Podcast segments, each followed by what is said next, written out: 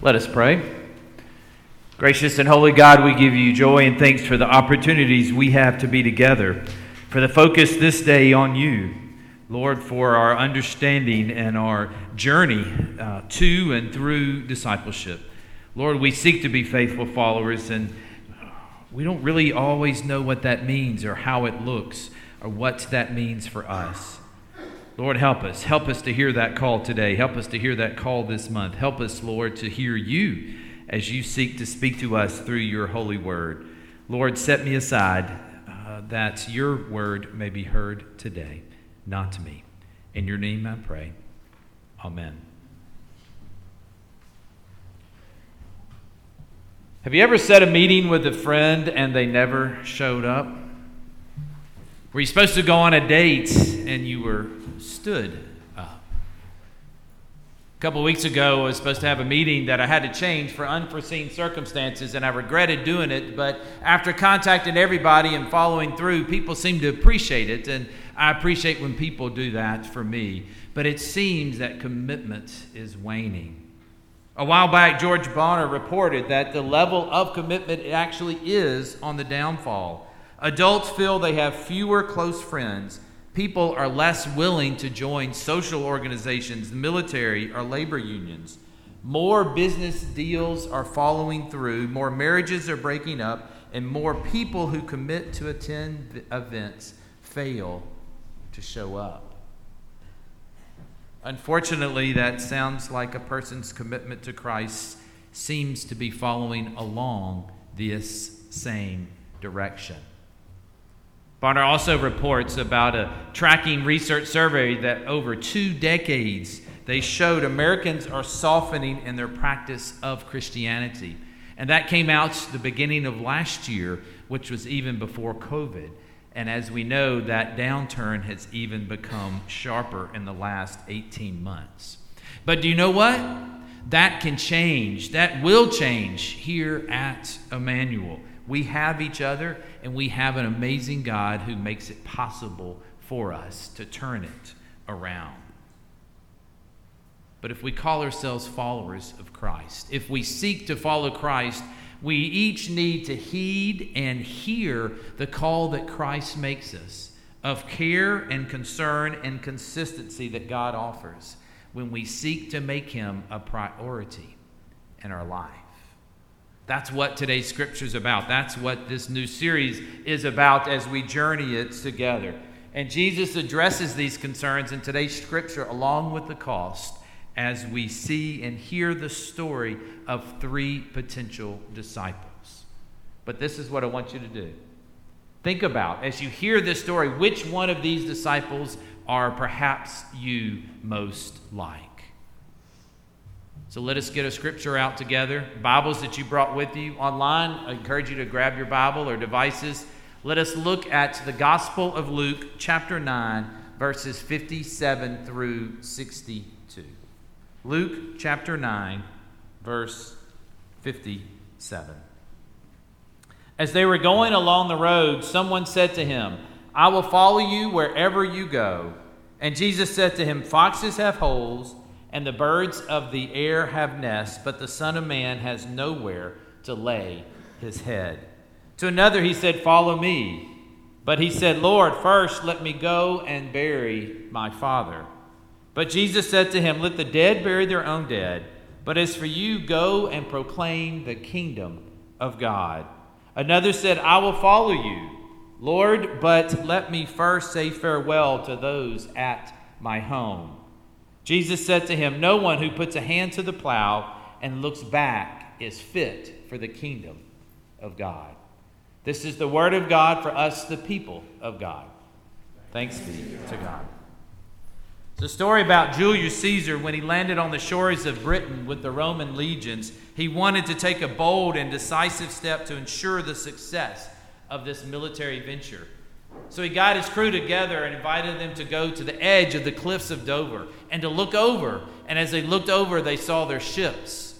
They were inflamed. Caesar had intentionally set the ships to burn, meaning that there was no possibility of retreat. So the soldiers only had one option. They couldn't return to their continent. There's nothing left for them to do but to advance and conquer, and that's exactly what they did. Just before today's scripture, Jesus had foretold his future for a second time. The disciples still weren't quite understanding what it is and where it is that Jesus was going and who they were called to do and what they were called to do. Their life's about to change. Their future is on the line. Jesus is on the way to Jerusalem. When he gets to Jerusalem, you know where he ends up? On the cross. A commitment to Christ is a commitment to the redemptive work of God through Jesus. A commitment to Christ is a commitment to the, re- to the redemptive work of God through Jesus, and that's what he gave his life for. A work that he seeks to do in and through each of us, a work that so desperately needs to be done. It's through three people this morning in today's scripture who seem to find themselves at the crossroads of faith. The crossroads of faith, will they follow Christ or not, and what does that mean for them? The cost, the commitment, and the consistency of God on their journey. But as we take this journey again, I invite you to look at your own journey. Where might you be, and where might one of their paths be actually your path today? So look at verses fifty-seven and fifty-eight. What did the first man tell Jesus? I will follow you wherever you go, but what did Jesus say?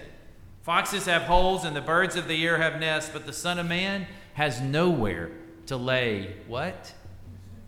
His head. Travel agencies, vacation destinations, airlines, anybody who does in this travel industry has been desperately seeking to lure people out, to lure people to take the adventure begin. There are often these great sales, and, and I admit it looks pretty appealing, right? We hadn't gotten out in a while. But when you look behind the scenes, when you read the fine print, even though these savings are appealing, we see the real cost. It usually becomes a different story of where you stay or what you're allowed to do. I wonder if this first potential disciple had seen the advertisements, the places that he would end up going with his travels if he followed Jesus. He's saying, I'm willing to go anywhere, Jesus, but does he really know where he's headed? Does he really know the real cost that it would take? The cost for this potential disciple is not only everything he has, but everything that he is. A disciple is one who wants to be like the one they follow. For us to be disciples, to, to be disciples of God, we have a great example in Jesus. It takes, it takes committed disciples to build God's kingdom. God's kingdom, as we talked about this summer in our series through the Sermon on the Mount. My journey. My journey for you, or my journey as one of your pastors, is not to be, or excuse me, is to be like Christ, but I'm not asking you to follow me. I'm asking you to follow Christ. I will do my best to exemplify, but God speaks to each of us. He calls each of us to be that example, and the Spirit gives us to make that calling a reality. So what do we do? We seek to fill our lives. We seek to fill our days. But life seems unfulfilled. Are we seeking fulfillment, or are we seeking God? A disciple seeks God no matter the cost. A disciple gets that. So here's the question. Are we willing to make the deposit, or do we want to just look at the brochure? The world, this community, desperately needs more disciples. So let me be honest. The costs of discipleship are real. They're deep. They're life-changing. If we want to know Jesus better and reflect his, his kingdom, we must be willing to pay them. But the cost is worth it. In regards to the second potential disciple, Jesus asked the question, follow me. Look at verse fifty-nine and what happens. The first man says, let me go and bury my father. But Jesus says, let the dead bury the dead. But as for you, go and proclaim the kingdom of God. The first disciple, it seemed to be an issue of cost, but for the second disciple, what's the issue? It's a matter of priority. Which disciple do you find yourself more like? The request of the second man to first bury his father seems reasonable, right? I mean, wouldn't we want to do that, or wouldn't that be possible, or isn't that okay to ask permission to do? And Jesus seems to be rather harsh in his response, but I think we understand the context and look at it more closely. We understand what Jesus is saying. We're really not sure in the text if the man's father is actually dead or not. Many people believe that if he had died just recently, then he would be with his family and he'd be taking care of the arrangements and the details. So either he's not died or he's died a while back. Jewish tradition was clear that a man was to, uh, to bury his father. Another tradition was that on the anniversary of the first of his death, the dead man's bones were reburied in a box. So if the man is telling Jesus that his father is dead, then he's telling Jesus, I need to wait and bury my father after a year so I can take care of my responsibility of the bones. If the father was not dead, he's telling Jesus, I need to wait till my father's till my father does die, and then I will go and follow you. In either case, it's showing a lack of, of commitment, a one of hesitation, a lack of priority. How is it in every aspect of our life do we make God a priority? I heard forever as a kid growing up that God's first. Who's second? Others. And who's third? Self, right? We've heard that. Have you heard that before? But where I've struggled with that and, and come to realize is if we try to make God first in our life and everything until we completely satisfy it so that we can spend time with others and self, we never make it. But to reorient that is to make God first in everything in our life. The only way for God to be that priority is for Him to be first in everything. Our work, our possessions, and yes, even our family. And when God is that priority in each event in our life, then everything else seems to fall in place. The second man missed Jesus' call to urgency, a call to discipleship to share the good news with all. The first man told Jesus he would follow him wherever he goes, but does he know the cost? Jesus asked the second man to follow him, but is he willing to make God a priority in every aspect of his life? Let's look at the third disciple. Verse sixty-one talks about the third man. He tells Jesus, I will follow you, Lord, but first let me say goodbye to those at home.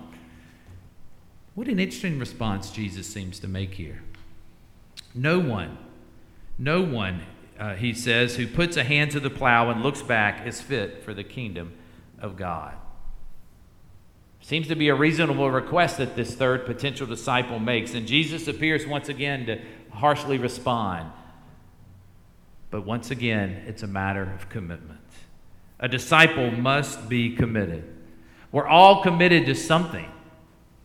What did you come to church committed to this morning? You're here, that's commitment. What are we committed to afterwards and during the week? The key word here in verse sixty-one is that the man says, first, let me say goodbye. If he's saying, first, let me go say goodbye, then he must be in conversation with Jesus. He's already there following Jesus, so he must be hanging out with him. It's probably a little internship or, or a trial, right? It's a two-week trial to say, let me see if I want to follow you, Jesus, or not. And if I do, then great. And if I don't, maybe not. So let me go back and say goodbye at home, and then I'll come back and follow you. Well, what do we do before somebody leaves home? What do we do when somebody comes back and says hello? We celebrate. We have parties. We have dinners. We invite friends over. You want to speak to everybody. You want to be sure to say everybody goodbye. But we see that's what's happening here. That takes a while. That could take weeks. Jesus is asking for a commitment now from him. He had not surrendered his home to God. When we hold on to God, God takes better care of our family and friends than we ever can. Jesus is calling him to a commitment now. Jesus wants us to be all in. You remember Peter and James and John? When Jesus called them, what were they doing? They were fishing. And what did they do? they dropped their nets and followed him. When we commit to follow Jesus, it's not half-hearted. It's not conditional. It's not after I get this and this and this done. It's all or nothing. What do you think is perhaps one of the greatest obstacles for a person to answer the call to discipleship? Go ahead and answer. Maybe what what about for you, if you're willing to say? Family? Ego. Ego? What else? Money. Money? Time? How about fear? Fear seems to prevent us from committing to discipleship. When we do that, we're living in a world where we're focused on the scarcity rather than on abundance. In other words, we're more concerned about what we have to give up than what perhaps that we have that we can offer to someone else or even gain from this. My dad's a farmer. When he prepares a field, he buys a seed, he plants it, he's committed. It's going to do whatever it takes to make that crop grows. And if for some reason the weather happens and it can't grow, then you plant the seed again and hope it will work this time. You start over. You ever drive around and see the pretty fields? It amazes me that you continue to see how even the rows are or how together they are, even if they curve around. It's not possible to look in the rearview mirror and plant a field, but we have to look forward. We have to look ahead. When we seek to plant the seeds of discipleship, we must consider the cost and accept them. We seek to make God a priority in everything in our life and be committed to follow Christ. It's time, Emmanuel. It's time for us to look forward no matter what we've been through. It's, you can't wait any longer. Have we become too relaxed in a relationship with God? Have we become too comfortable in a relationship to God? The purpose of today in this series and our discipleship is calling us back to make that commitment. Maybe it's in an area we've been involved in, or maybe perhaps in a new area that we've never explored or thought about before. But to put our faith into action, to engage in this work that Christ calls us to do. What are we waiting for? If we wait to get our life back in order, if we wait till this pandemic is over with, if we wait till things are back to normal, we'll never get started. Jesus calls us to discipleship. It's a real call. It's an urgent call. It's not one to be taken casually or gradually. When's the perfect time? Now. When is it perfect? Today, before it's too late. I close with this illustration from Pavarotti. He relates a story about his life, about when he was a boy and his father, a baker, introduced him to the wonders of song. He urged me to work very hard to develop my voice.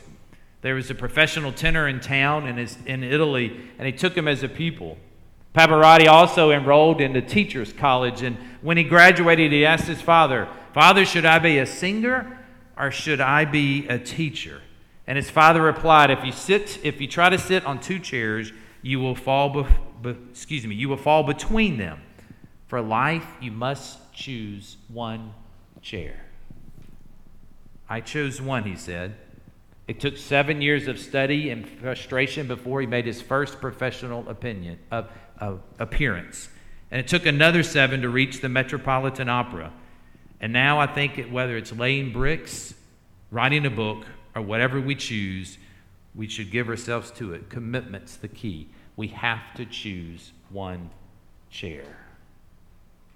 I think that's perhaps of where we are. We live in a world in which we're offered two chairs. One in which to follow the world and sit in the world, and one in which to follow Christ. We can't sit in between. We can't sit on the edge of one. We want to keep our feet in both places, but it's too risky to jump back and forth. We must choose one.